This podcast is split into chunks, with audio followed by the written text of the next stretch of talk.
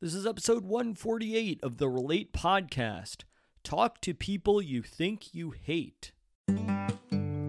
We are spending more and more time in the online world, looking through our screens and increasingly disconnected with those around us. But studies have proven that it's real life, meaningful relationships that bring us the most joy and happiness.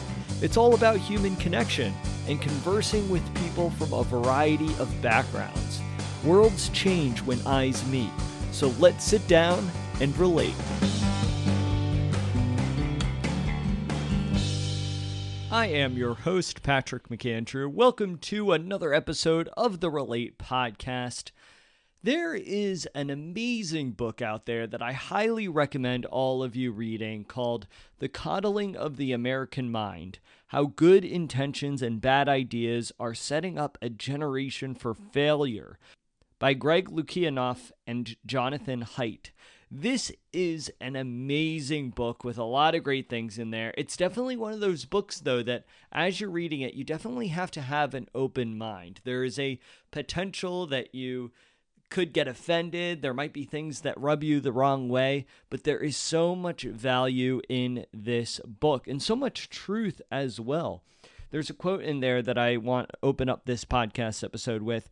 It goes, both the physical and the electronic isolation from people we disagree with allow the forces of confirmation bias, groupthink, and tribalism to push us still further apart. Whew, how true is that? That is absolutely true. I will often, as one does, go through social media, especially Facebook, and see very politically charged statuses, posts on there that I think at the end of the day do come from a very good place. But also, I think that there is a larger picture than what is being painted. I think that there are a lot of people out there that personally I disagree with, that I do not see eye to eye with at all. But just because I don't believe a variety of different beliefs that the other person may believe, that doesn't necessarily mean that I should hate them. I think that we are very quick to say that we hate someone that oftentimes we don't even know. What I think is very interesting about this is that we as a country like to focus on our differences, especially in this time we're living in. Things seem very polarized, opposite ends of the political spectrum. But I think what a lot of us forget to realize is that whether we're talking about the left or the right, these people. and they would not want to admit it at all, but it's very true that these people share a lot more similarities than they do differences. I am a big believer of this.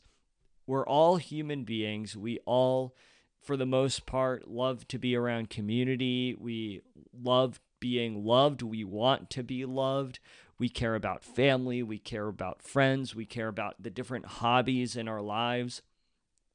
And while someone may be completely different from who you are as an individual, there could still be commonality that is found within that. And it's that sort of commonality that allows us to relate to one another, that allows us to open up conversations with one another, with people who we might normally never talk with. I think it's very important to have this kind of mentality. And they talk about this a lot in this book, The Coddling of the American Mind, and that it, it's when we have open conversation with people who are different from us that we are then able to develop not only a deeper understanding of them, but also a deeper understanding of ourselves. It's very easy, so much easier, to be able to say, okay, well, I am the virtuous group. I am the one who is right about everything.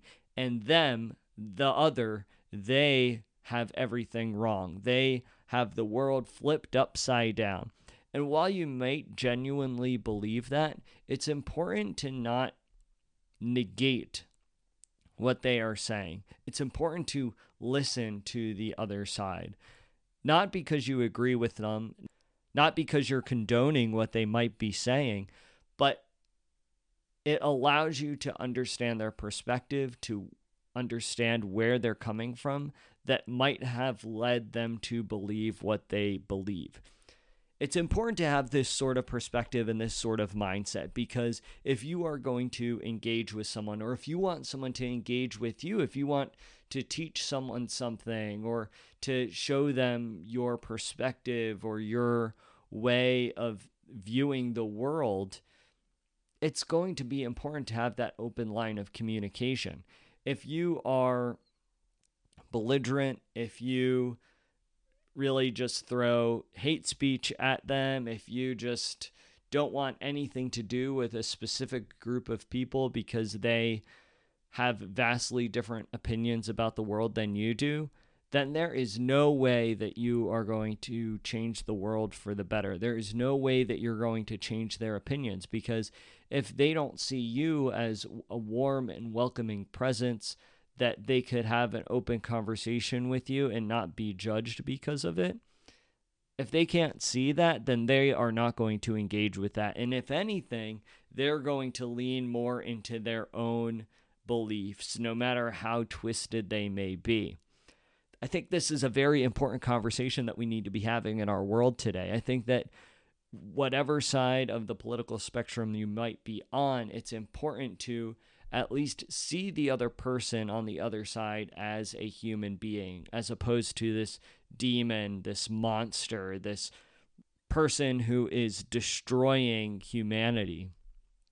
We are all humans at the end of the day, and the only way that we are going to solve issues is to start talking to people that we've made up in our minds that we hate them, even if we have never met them in person before, even if we have never had a full on conversation with this person. It's important that we open those lines of communication. As I mentioned before, we'll develop a deeper understanding of the other person. We'll develop a deeper understanding of where that person's coming from, and we'll also develop a deeper understanding of ourselves. And best case scenario, we are able to bridge those gaps that have so divided us.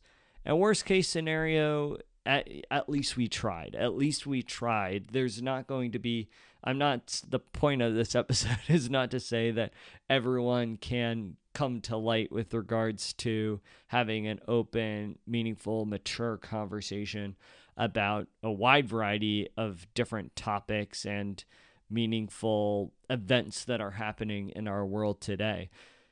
There might be many people who don't meet you in the middle. But if you don't take that step yourself, if you don't take that step to meet someone in the middle, there is no way that someone else could then have the opportunity to meet you there.